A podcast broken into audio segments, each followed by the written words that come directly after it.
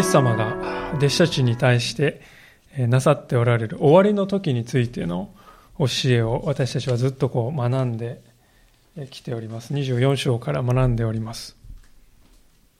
この週末の時についてのこの聖書の教えっていうのはどうもこう分かったような分からないような、まあ、そういう何と言いましょうかこう趣がありますね。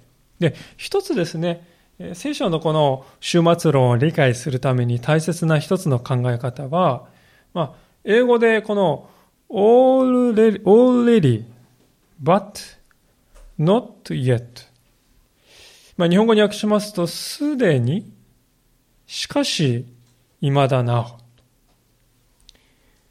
すでに、しかし未だなお。ですね。そういうふうにこう、考えると良いわけですね。で、すでにっていうのは週末の時というのは、すでに始まっているという、そのすでにですね。しかし、未だなおというのは、まだその完成を見てはいない。その完成には未だ至ってはいない。まさに私たちはそういう時代を生かされている。終末の時代も始まっているけれども、しかし、未だその完成を見てはいない。そういう時代を私たちは今生きているんだということですね。でそのことは、32節から34節で書かれております、イエス様のことを見るときにも、分かってくるわけですね。こう書かれております。一軸の木から例えを学びなさい。枝が柔らかになって葉が出てくると夏の近いことがわかります。そのように、これらのことのすべてを見たら、あなた方は人の子が戸口まで近づいていると知りなさい。誠にあなた方に告げます。これらのことが全部起こってしまうまでは、この時代は過ぎ去りません。イチジクというのはですね、イスラエルではこうありふれた木でありまして、まあ、えー、国の木みたいなですね、そういうぐらいありふれている。で、このイチジクの木は春先になりますと、新しい葉がですね、こう生やし始める。実を実らせる備えをしていくわけです。で、人々はその木を見ると、イチジクの木を見ると、あ、夏が近いなとこう予測するわけですね。つまり、葉っぱというですね、目に見えるものを手がかりにして、夏というですね、目に見えないものの訪れを悟っているわけですよ。夏っていうのは皆さんね、夏が、わあ、夏が来た、夏がってね、こう、なんかこう、来るわけじゃないですよね。いろいろこう手がかりとして、あ、夏が来たってですね、目に見えないものだけれども、しかし目に見えるものから夏を悟っているんですよね。で、イエス様はですね、これと同じことが終わりの時を悟るということにも当てはまるんですよとこう言っておられる。すでに学んできましたけれども、24章には、終わりの時が近づくとですね、これこれのことがですね、起こると。いろいろな出来事がこう書かれております。えー、6節のところに戦争であるとか、飢饉であるとか、あるいはまた地震などの自然災害、あるいはまた、我こそはキリストなりというですね、偽預言者とか、あるいはクリスチャンに対する迫害などなどが起こってくる。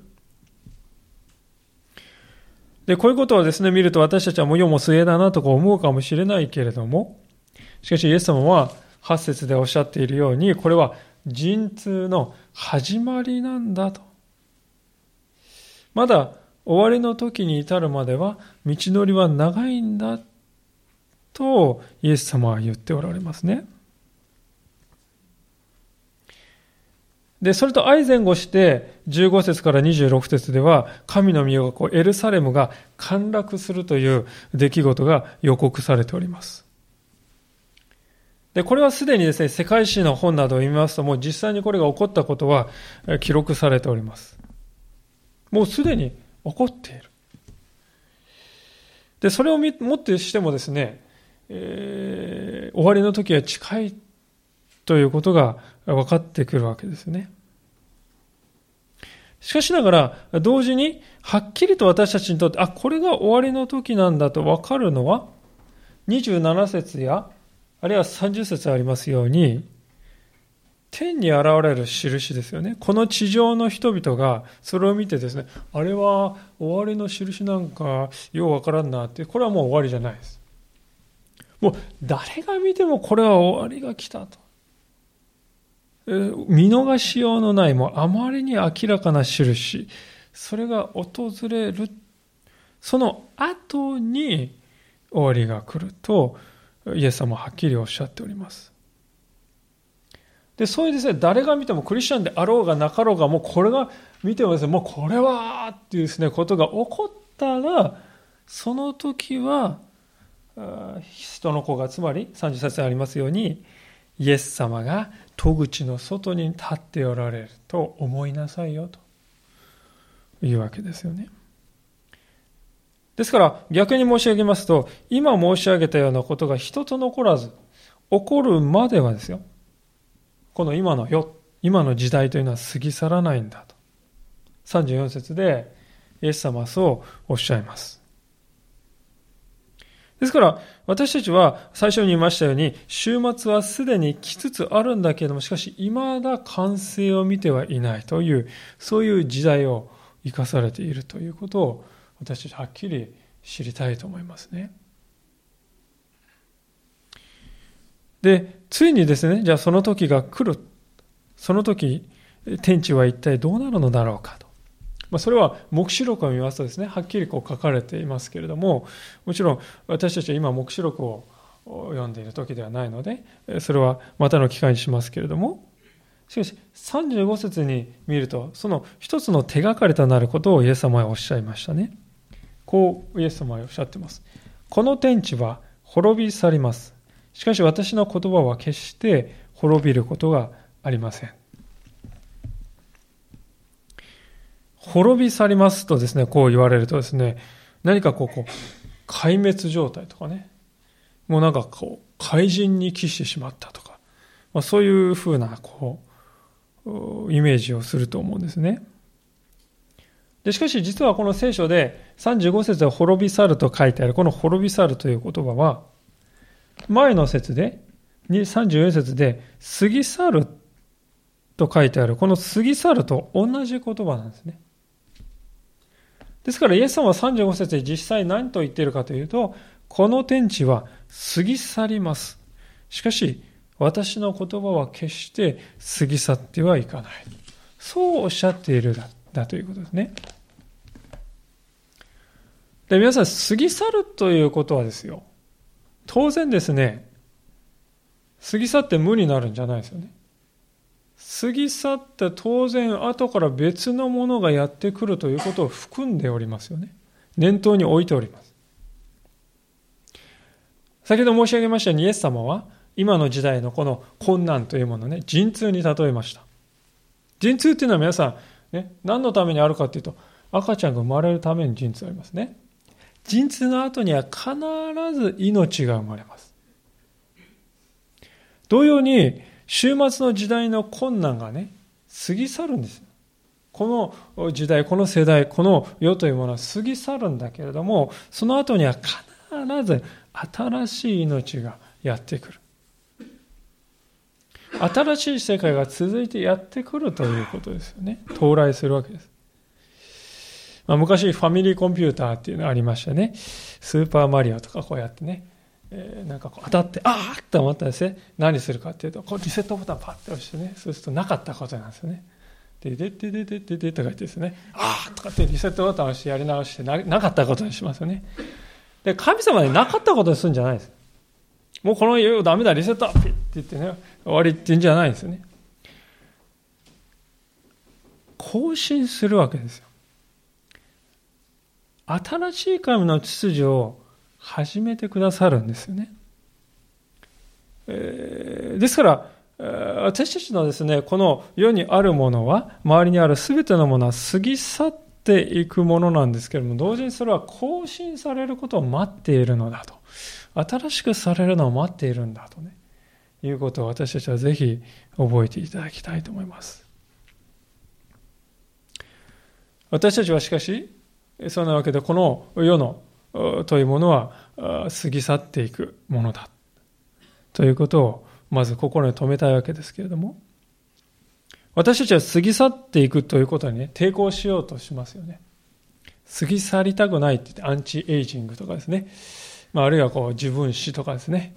あるいはもういろいろ出版したり。いわゆる自分が存在した証をね、世に残して、えー、いきたい、いわゆる過ぎ去るということに抵抗するわけです。子孫に私のことを忘れないで。そう願います。逆に忘れちゃられちゃったらどうしようって思うわけです。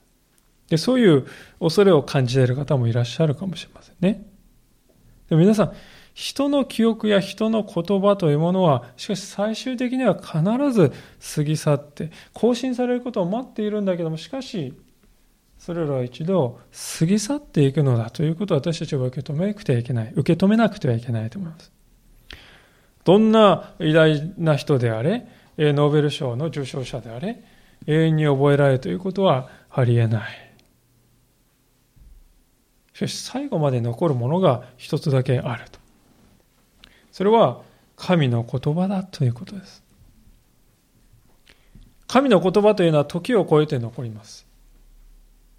聖書がはっきり言っていることは、この世というものは神の言葉によって生み出されたんだということです。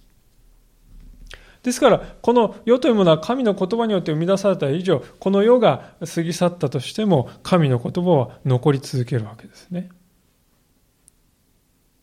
だからこそ皆さんね、私たちが神様を信じて、私はあなたを覚えているよと言っていただけるということですよね。神様を信じるということは。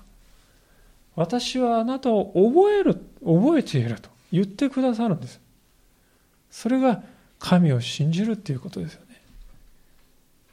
イザヤ書の49章というところに次のような言葉があります。一箇所開けてみたいと思いますが、イザヤ書の49章の14節の言葉ですね。第3版お使いの方は1208ページ。第2版お使いの方は1108ページ。あるいは1109ページです。旧約聖書の方になります。イザヤ書の49章です。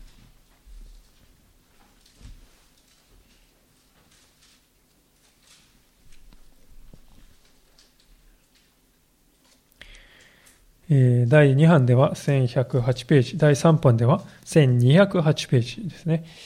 それでは読ませていただきます。イザヤ49の14節からです。しかしシオンは言った。主は私を見捨てた。主は私を忘れたと。女が自分の血のみ子を忘れようか。自分の体の子を憐れまないだろうか。たとえ女たちが忘れても、この私はあなたを忘れない。見よ。私は手のひらにあなたを刻んだ。あなたの城壁はいつも私の前にある。血のみ子をですね、お母さんが忘れることがひとときも忘れることがあるか。もしそういうことがあり得るとしても、私はあり、私にとってはありえない。私はあなたを手のひらに刻んだんだと。手のひらというところ神様が行くところはどこにでもそれはですね、ついて回るっていうことですよね。神に覚えられる。神を信じるということは、これほど神に覚えられて、このような言葉をかけていただける。そしてその神の言葉は過ぎ去ることがない。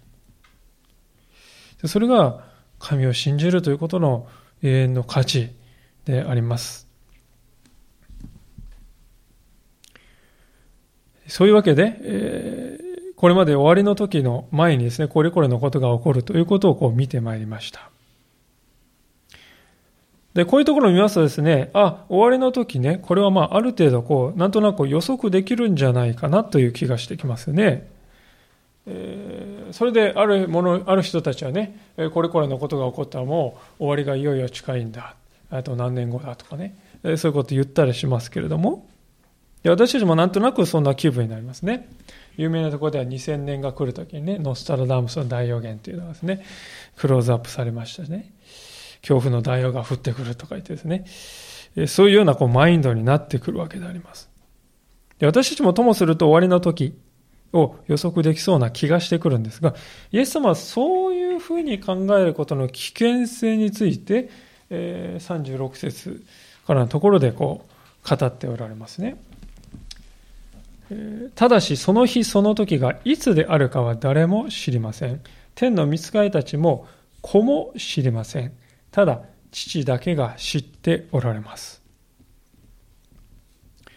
さらりとこうイエス様は言うんですけれども、これ衝撃的なことをおっしゃってるなと思いますね。イエス様ご自身でさえ終わりの時がいついかなる時なのか、何年何月何日なのか、そのことはご存知ないって書いてありますよね。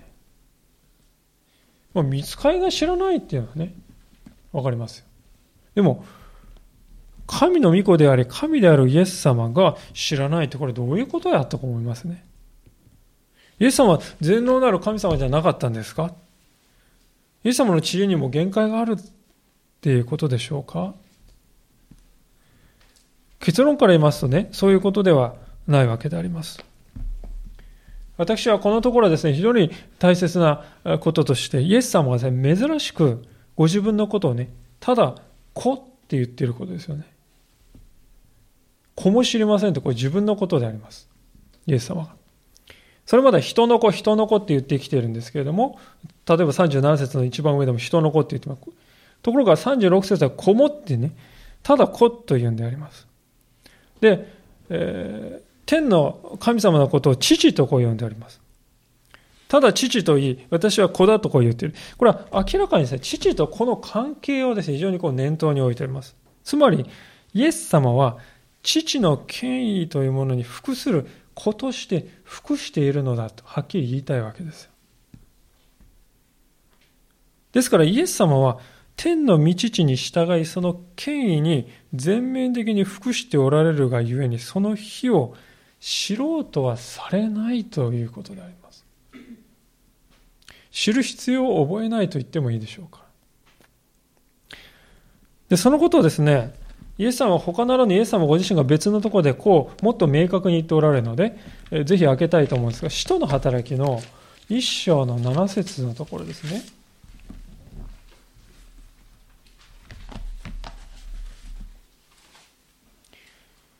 えー、マタイの福音書から150ページほど後ろに行きますと、使徒の働きありますが、使徒の働きの一章の7節第3版227ページ。第2版では208ページを開きたいと思います。お読みいたします。使徒の働きの一章七節イエスは言われた。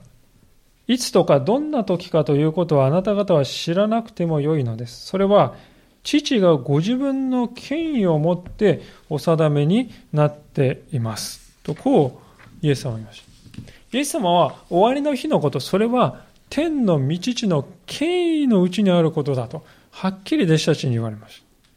ですからイエス様も私も知らないと言われます。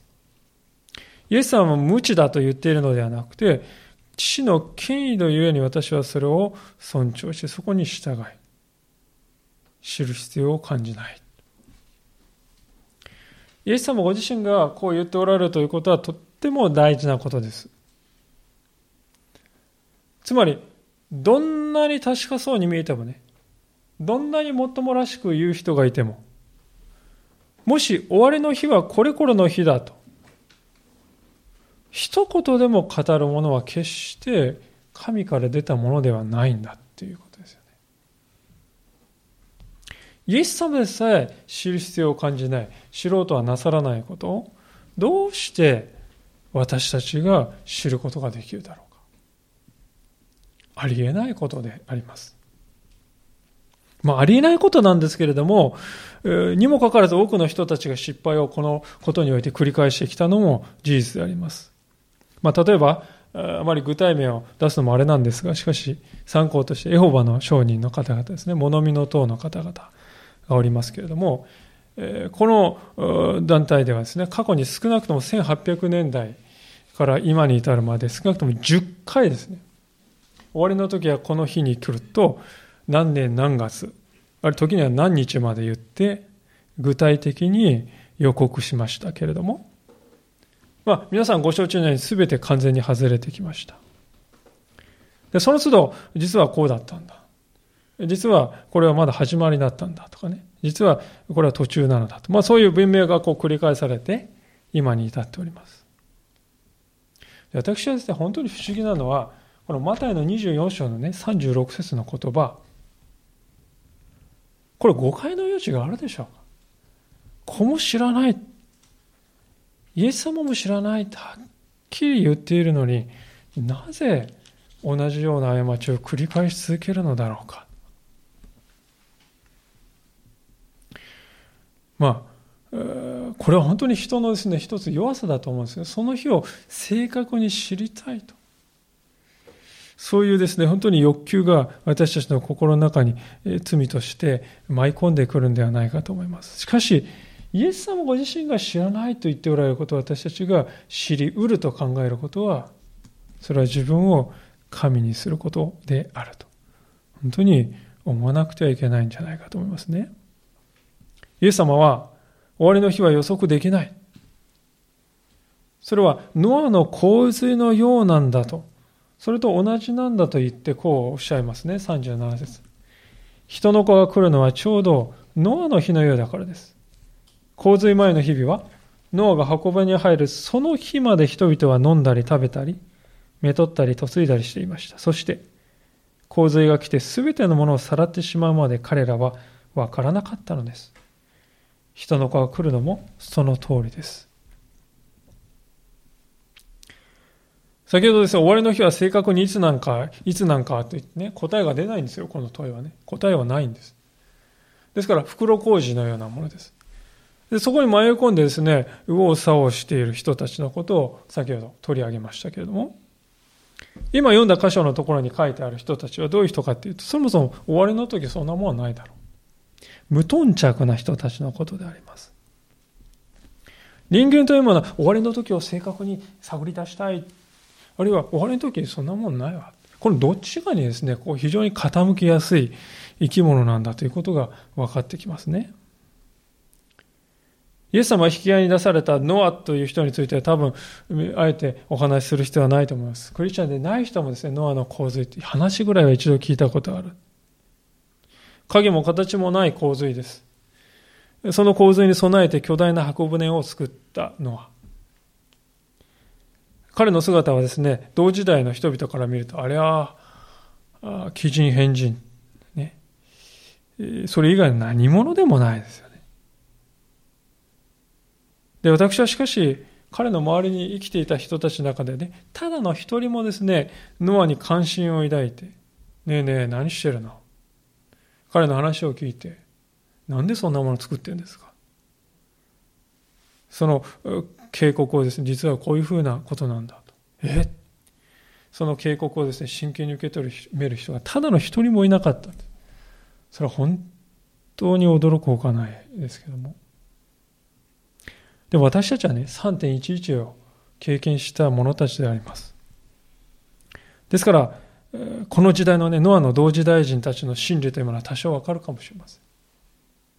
どうでしょうか ?30 メートルの津波が来る？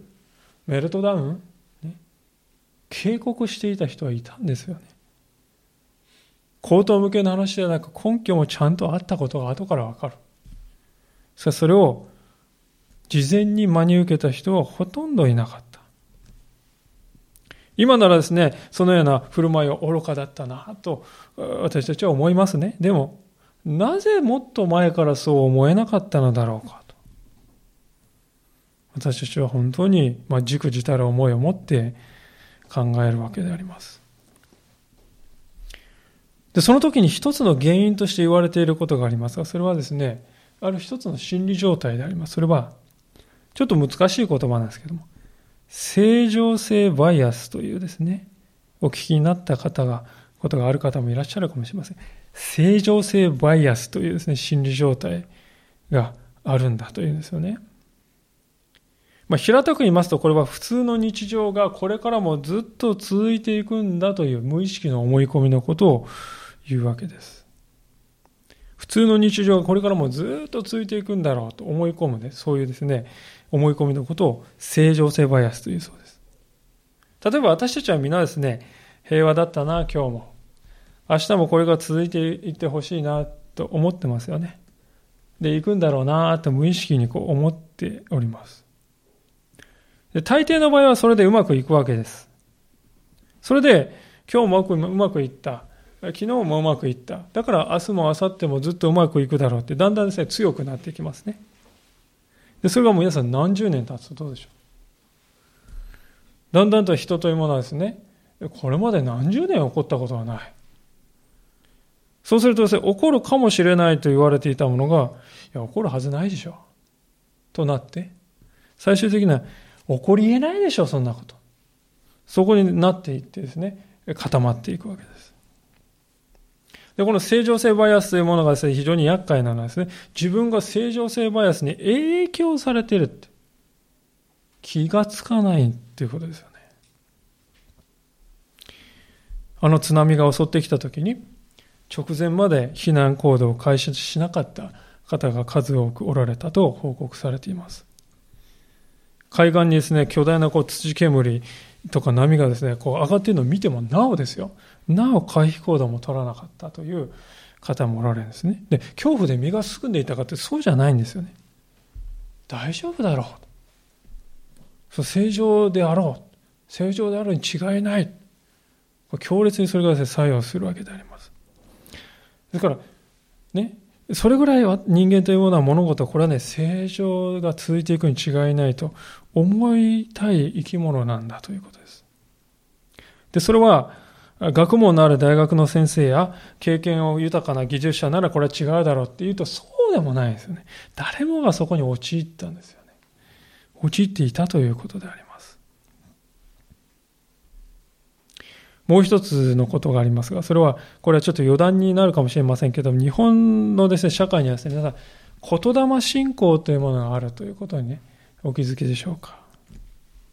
私はこの言霊信仰というのはですね、正常性バイアスを強くする方向に働くんじゃないかと思うんですね。言霊信仰というのはですね、どういうことかというと、要するにですね、言葉そのものに霊力が宿っていると考えることです。言葉そのもので霊力が宿っていると考える。例えば皆さんね、誰かが病気になってですね、非常にこう重症で、もしかしたら死ぬかもしれないという状況になったとしますよ。でそこで親類演者たちが集まってですね、誰かがうっかりこう、死ぬんじゃないかってこう言ってね、縁起でもない、縁起でもない、言うんじゃないってこう、いうことね、皆さん経験があるんじゃないでしょうか。これがですね、言霊信仰ですよ。典型的なです。つまり、悪いことを言うと、その通りのことが起こってしまうというですね、思い込みのことですよ。だから悪いことは言うな、考えるな。ね、そういうですね、考えってのは、この日本の社会で覆ってるんじゃないでしょうかね。ですから、否定的なことを話す人は誰であれね、歓迎されませんね。私たちの社会で。まして最悪の事態を考えようって言って、そんな否定的なこと言うなよ。これでもう終わりですよ。私たちはこの国が島国であるということも、それに関係していると言われますね。ヨーロッパとかですね、アメリカとかですね、え、そういうこう、大陸の国に行きますとね、隣の国ってのはこう、ね、ただの線一本で接してますでしょ。陸地でこう、つながっているわけです。え、ヨーロッパなんか行きますと驚いたんですけどね、道のこうカフェのね、この椅子のこっち側が、ね、ある国こちらがある国ってそれぐらいも国境なんてあるになきに等しいって日常なんですね。ですからいつ何時隣の国がねこう襲ってくるかもわからないっていうこう常にそういうこう恐れを感じて生きていらっしゃる。ですから特に昔の時代。ですから物事を非常にこう冷静に捉えて最悪のことが起こったらどうするかっていつも考えて生きてるんです決してこうね、欧米は個人主義、日本は集団主義って、ただそれだけじゃなくて、そういうこう、現実のですね、必要があるから、最悪の時代を考えられるわけです。で私たちの国は歴史上外敵に襲われるという機会はですね、本当に風のほどしかなかった。でそれゆえに最悪の時代を考えるということがもしやできにくくなっているのかもしれないと思うわけであります。で、こういうことがありますので、私たちはですね、この備えるということが苦手かもしれません。しかし、それでもな私たちはあの3.11を経験した者たちであります。私たちはあの昔のそんなことは起こるまいよと。誰もがそう考えていた頃の日本を知っています。そして今、もっと真剣に考えておけばよかったなと、悔やんでいる日本も知っています。両方を見ております。ですから、私たちにとってここに書かれているイエス様のですね、この話というのは非常に現実的な響きを持って、え、耳に響くんではないでしょうか。私たちはあの経験から何を学ぶべきか、何を学んだのか、それはですね、こういうことだと思うんですよ。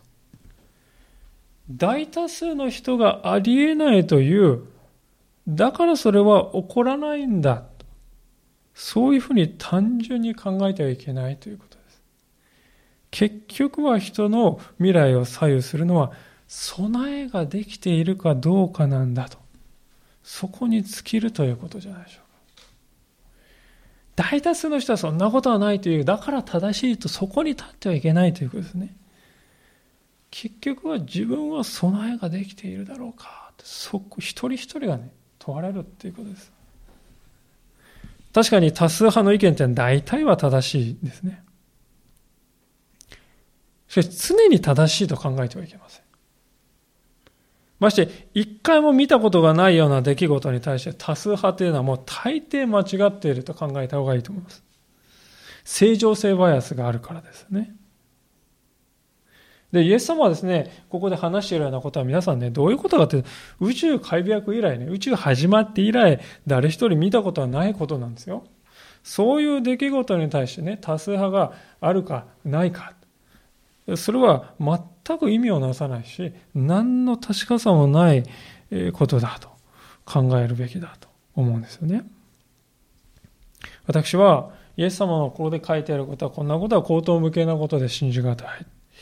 ありえないとおっしゃる人。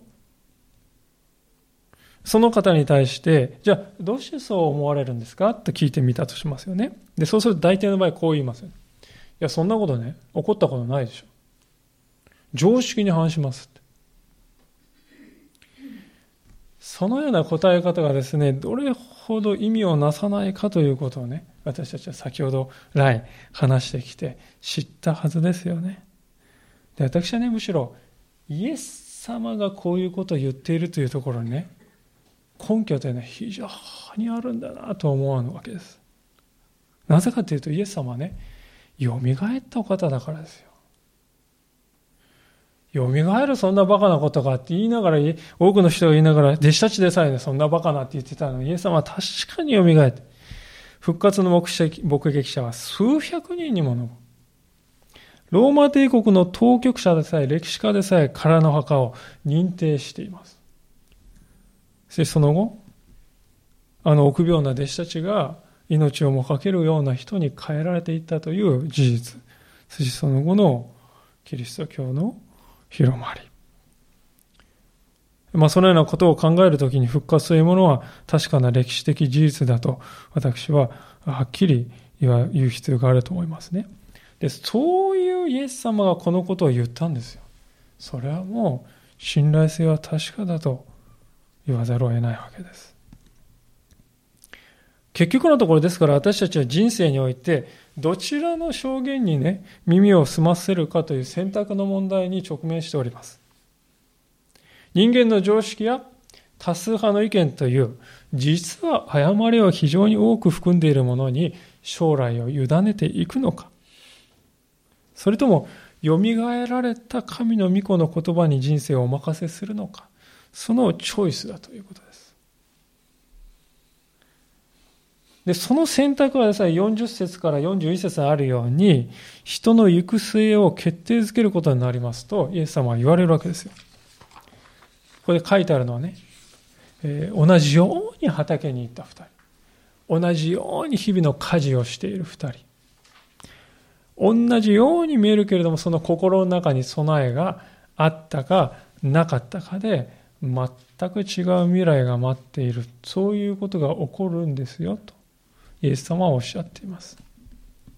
備えのあるなしで未来が変わる。ですから私たちの取るべき道は明らかではないでしょうか。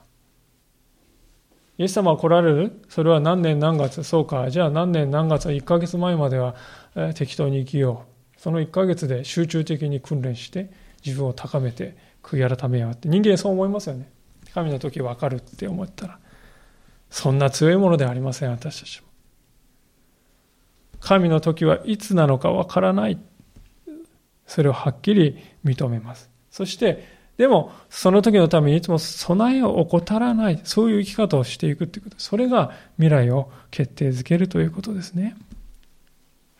で、その大切さを教えているのが、今日の最後の箇所の泥棒の例えと、留守にした主人の例えでありました。42節でイエス様はこう言います。だから目を覚ましていなさい。あなた方は自分の主がいつ来られるか知らないからです。しかしこのことは知っていなさい。知っておきなさい。家の主人は泥棒が家の夜の何時に来ると知っていたら目を見張っていたでしょうし、またおめおめと自分の家に押し入られはしなかったでしょう。だからあなた方も用心していなさい。なぜなら人の子は思いがけない時に来るのですから。なんかこう、ぎょっとする話でありますね。泥棒のイメージね。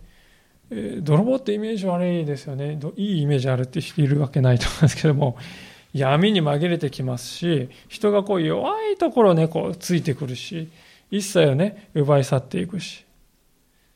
でそういう泥棒のようにですね、イエス様、ご自分のことを例えてる。え、イエス様ってそういうことをするの？と思うかもしれませんが、もちろん、そういうことを言いたいんじゃないですよね。例えっていうのはこう、何を言いたいかっていうことを一番重視しなくてはいけない。イエス様はなんで泥棒を引き合いに出したかというと、泥棒っていうのは思いがけない時に来るでしょう。その思いがけなさというのをね、言いたいんです。だから、備えることが大事でしょうと言いたいんですね。44節イエス様だからあなた方も用心していなさい。備えていなさい。決してイエス様は泥棒のようにこそこそこそこそってね、人知れずやってくるって言いたいんじゃないんですよ。はっきり書いてますね。27歳、稲妻が東から出て西にきらめくように、誰が見ても分かるように、イエス様は来るって言ってるんですけど、こそこそって来て、いいつ来たんだって。これはもう、イエス様来たんじゃないです。そういうことですから言いたいんじゃないんです。思いがけない来る時に来るでしょう。そういうことを言いたいんです。じゃあ、備えるってことはどういうことかっていうとですね、単純なことでありますが、それは目を覚ましているってことですよね。じゃあ、徹夜を繰り返せばいいんですか？と、もちろんそういう直の意味じゃないです。霊的に眠らないようにということですね。私たちの心がこう眠っているような時も確かにあります。こう鈍くなって眠っているかのようにね、このこう世界で起こっていることにこう疎くなって気づかなくなっていく。霊的にものを見ることができなくなっていく。ということがないようにということですね。絶えず聖書から導きを受けて、方向を示されて、羅針盤のように行く道を教えられて、御言葉を通し、ああ、世界はこういうふうに動いているなと見つめていく。そういうふうに霊的な面で開かれている目を見続けているということが、イエス様はここで語られたことです。そして最後にイエスはもう一つの最後に話をなさいます。それを見て終わりますが、45節主人からその家のしもべたちを任されて食事時には彼らに食事をきちんと与えるような忠実な賢いしもべとは一体誰でしょう？主人が帰ってきた時にそのようにしているのを見られるしもべは幸いです。誠にあなた方に告げます。その主人は彼に自分の全財産を任せるようになります。ところがそれが悪いしもべで、主人はまだまだ帰るまいと心の中で思い、その仲間を打ち叩き、酒飲みたちと飲んだり食べたりし始めていると、そのしもべの主人は思いがけない日の思わぬ時間に帰ってきます。そして彼を厳しく罰して、その報いを偽善者たちと同じようにするに違いありません。しもべはそこで泣いて歯ぎしりするのです。どことなく前の話と似ていますよね。思いがけない時に来る。え、なんでイエス様も似たような話2回繰り返すのかなとか思うかもしれませんが、今、取り上げているこの2つの話というのはですね、力点の置き場所が、置き場所が違います。フォーカスが違います。前の例えではですね、とにかく備えて目を覚ましているということが大事なんだということをイエス様は言いました。じゃあ、備えている、目を覚ましているっていうのは具体的にどういうことなんですかということですよね。イエス様、いつ来るかな？今日かな？今日来られたら困るなとかね。えー、いつ来る？あの、絶対に見逃さないぞって言ってね、こうなんかこう、どっかこうビクビクしながらね、他のびっくりこう生きるっていうことなんでしょうかね。私はもしね、イエス様再臨っていうのは私たちにとってそういうものだとしたらね、これはごめんですよね。私もですね、そういう信仰生活なら送りたくないと思います。それでイエス様はね、備えている生きるってどういうことかっていうのを具体的に教えてくださるために今の話をしたんですね。一言で言いますと皆さん、神、イエス様が来られた時に備えるというのは、こういうことです。神様から託されたものに対して誠実に生きていくということです。今読んだ箇所には二人の人が出てこにきます。最初の人は、の生き方は使える生き方であります。つまり、人のために自分を使う、それでいいんだと思う人ですね。実際にはね、でも、主人はこの人に他のしもべたちを任せてくださったリーダーですよ。ね。リーダー、上なんです、立場が。しかし皆さん、立場が上の者が下の者を見下すということは、誰にでもできることであります。しかし、立場上の者が下から他の人たちに仕えていくということはなかなかできない。本当に成熟した人というのは立場が上にもかかわらず下からものを見ることができる人ではないかと思います。東京スカイツリーというのはですね、墨田区にある、私はまだ実はえ行ったことないんですけれども、400何十メートルのところに展望台がありましてね、そこからこう、下を見ますと、おそらくですよ、人は米粒のように見えると思いますね。車がなんかおもちゃのように見えますよ。しかし皆さん、地上に立って地上からこうスカイツリーを見上げるとですね、その、なんと巨大なことよって思いますでしょ？同じようにね、人間も自分を高みに置くのではなくて、低きにおいて神様から与えられたものをね人に使えるために使うと。そうするとね下からスカイツリーを見上げてはあって思ったようにね。神様の素晴らしさとか神様の偉大さっていうのははあって言って分かってくるんじゃないかと思います。でこれがね備えるということにつながるんだこういう生き方をしているとビクビクとはですね無縁であります恐れがありませんというのは、なん、いつ何時私を見られても恥じるところがないという生き方を普段からしているからであります。つまり、備えている、神様の時に備えているっていうのは、神と人に仕えて生きているということなんですよ。神様と人に向かってね、自分をこう心を閉ざしてしまうんではなくて、神様と人に向かって自分を開け放ってね、私を使ってください。そういうこうオープン開かれていく。それが最善の備えなんだと聖書は語っているわけであります。で一方で反対の生き方をする人のこともここで書かれております。その特徴は49節を見ると明らかだと思います。その仲間を打ち叩き酒の者たちと鍋べたり飲んだりし始めている。その仲間を打ち叩きっていうのはですね、つまり俺の方が立場上なんだ、私の方が上なんだからお前従え。つまり自分のために人を利用して生きている人たちです。彼らには人の痛みが見えません。展望台の上にいつもいますから。下のことをいつも見下しておりますから。下々のことは分かりませんとなるわけですよね。で彼はいつも人がしてもらうと、人からしてもらうということを求めます。自分が満たされるかどうかということをいつも考えているので、もうそのことでいつも心いっぱいですから、私が満たされているかっていうことにいつもね、心を向けてますから、主人が帰るかもしれないと、もう頭の中にパーッと抜けて、思いが至らないですね。でこういう人がですね、主人の代理を務めている家っていうのはどうなるでしょう？殺伐としていきます。当然これは本来の主人の願いとは正反対の生き方ですから、このような生き方の結末というのは51節であるようにとても過酷です。